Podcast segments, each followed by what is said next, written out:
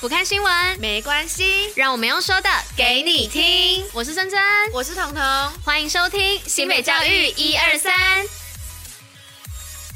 Hello，大家晚安，我是珍珍，我是彤。今天是十二月二十七号，礼拜二。接下来要与大家一同分享的是新北教育新闻的第一百七十九集。那最后一样有活动分享跟小尝试，在准时收听外，还是要记得戴口罩、勤洗手，共同防疫。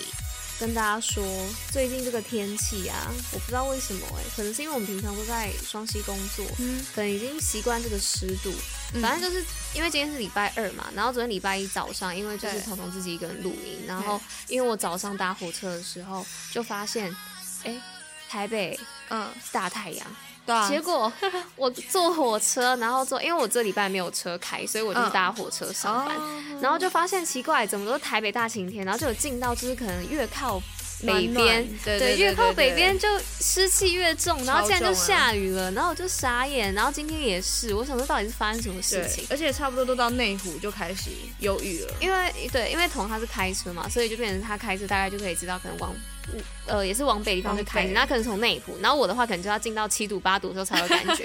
因为我昨天想要奇怪为什么，嗯，就是明明前面地板都是都是干的，嗯、然后就进到七度之后，怎么突然就变成湿的地板？因 为基隆嘛，雨都啊。是这样讲没错啊，好啊，没有，就只是突然想到这件事情，想说，我昨天就想说，我一定要跟大家分享，我觉得这是一个非常荒谬的事情，就是也不在台北谬啦，台北天气是干的，然后就进到北边之后，就 就变湿的，我觉得很难过。啊，没有啊，只要跟大家讲一下而已，好啊，进入今天新闻的部分喽，Go。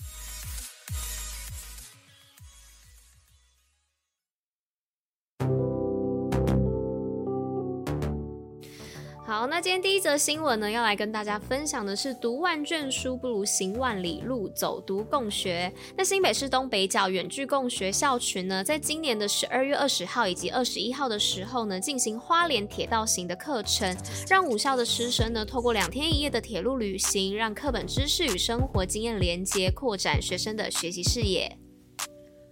好，那接下来第二则是国二前不会中文拼上台大电机。这是新北市三重高中的杨淑婷同学，虽然来自越南新著名的单亲家庭，国二前都没有学过中文，但经过刻苦的努力后，一年多他就学会了中文。除了努力争取奖学金外，最近还成功录取了台大电机工程学系，也让我们为他喝彩。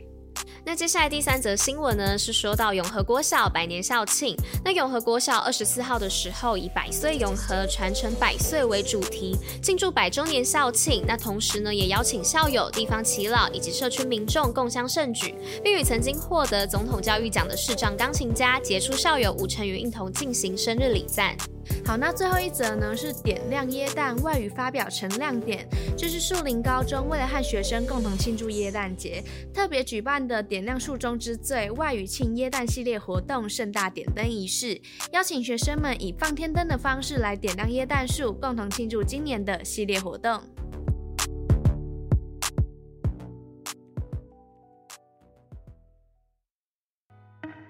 新北活动报虎哩知。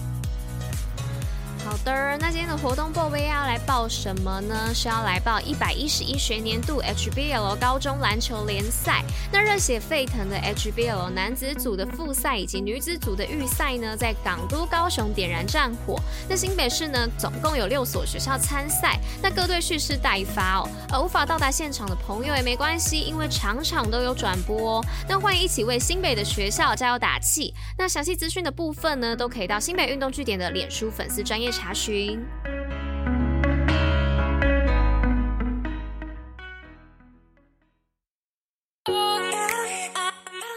针筒小常识。Hello，大家好，我是娃娃喜珍珍。今天的贞童小尝试呢，要来跟大家分享一件我觉得还蛮神奇的事情哦。好，就是要来跟大家介绍呢，早期的欧洲人呢，竟然会用蓝乳酪，也就是蓝纹起司来清洁伤口哦。好，那这件事情呢，就要讲到在超过一千年前，据说蓝乳酪的出现呢，其实是出于巧合，就是因为当时人们呢、将待熟成的乳酪放在地窖或是洞穴里面哦，结果发现在这些发酵中的乳酪。呢，长出许多青色的霉菌，而这些青色的霉菌呢，其实就是青霉菌哦。而青霉菌呢，其实也就是一种著名的抗生素哦。而当时啊，有一位法国的牧羊人在偶然间发现，哎，擦伤或是割伤的时候呢，如果将这个蓝乳酪抹在伤口上的话，就能够让伤口舒服一点。但在这个时候，他们其实还不知道这样做的原理啊，是因为这些霉菌可以杀菌，防止伤口感染哦。那这件事情呢，是直到一百年前，苏格兰的生物学家亚历山大·弗莱明啊，发现青霉菌其实是一种天然的杀菌物质，那他便将这些物质呢命名为盘尼西林哦，也就是青霉素啦。那也因为从一九四零年代开始，因为人们将青霉素作为药物使用之后啊，虽然知道诶蓝乳酪当中可能含有青霉菌，但再也不会有人把蓝乳酪当成是药物使用了，因为也还蛮奇怪的，毕竟它是一个食物，然后有些人也是蛮喜欢吃的。好啦，那以上呢就是这个我为大家来就是讲的一个 乳酪清洁伤口的故事。好，那我们就交给彤彤结尾喽。好，那以上呢就是今天为大家选播的内容。新美教育最用心，我们明天见，大家拜拜拜。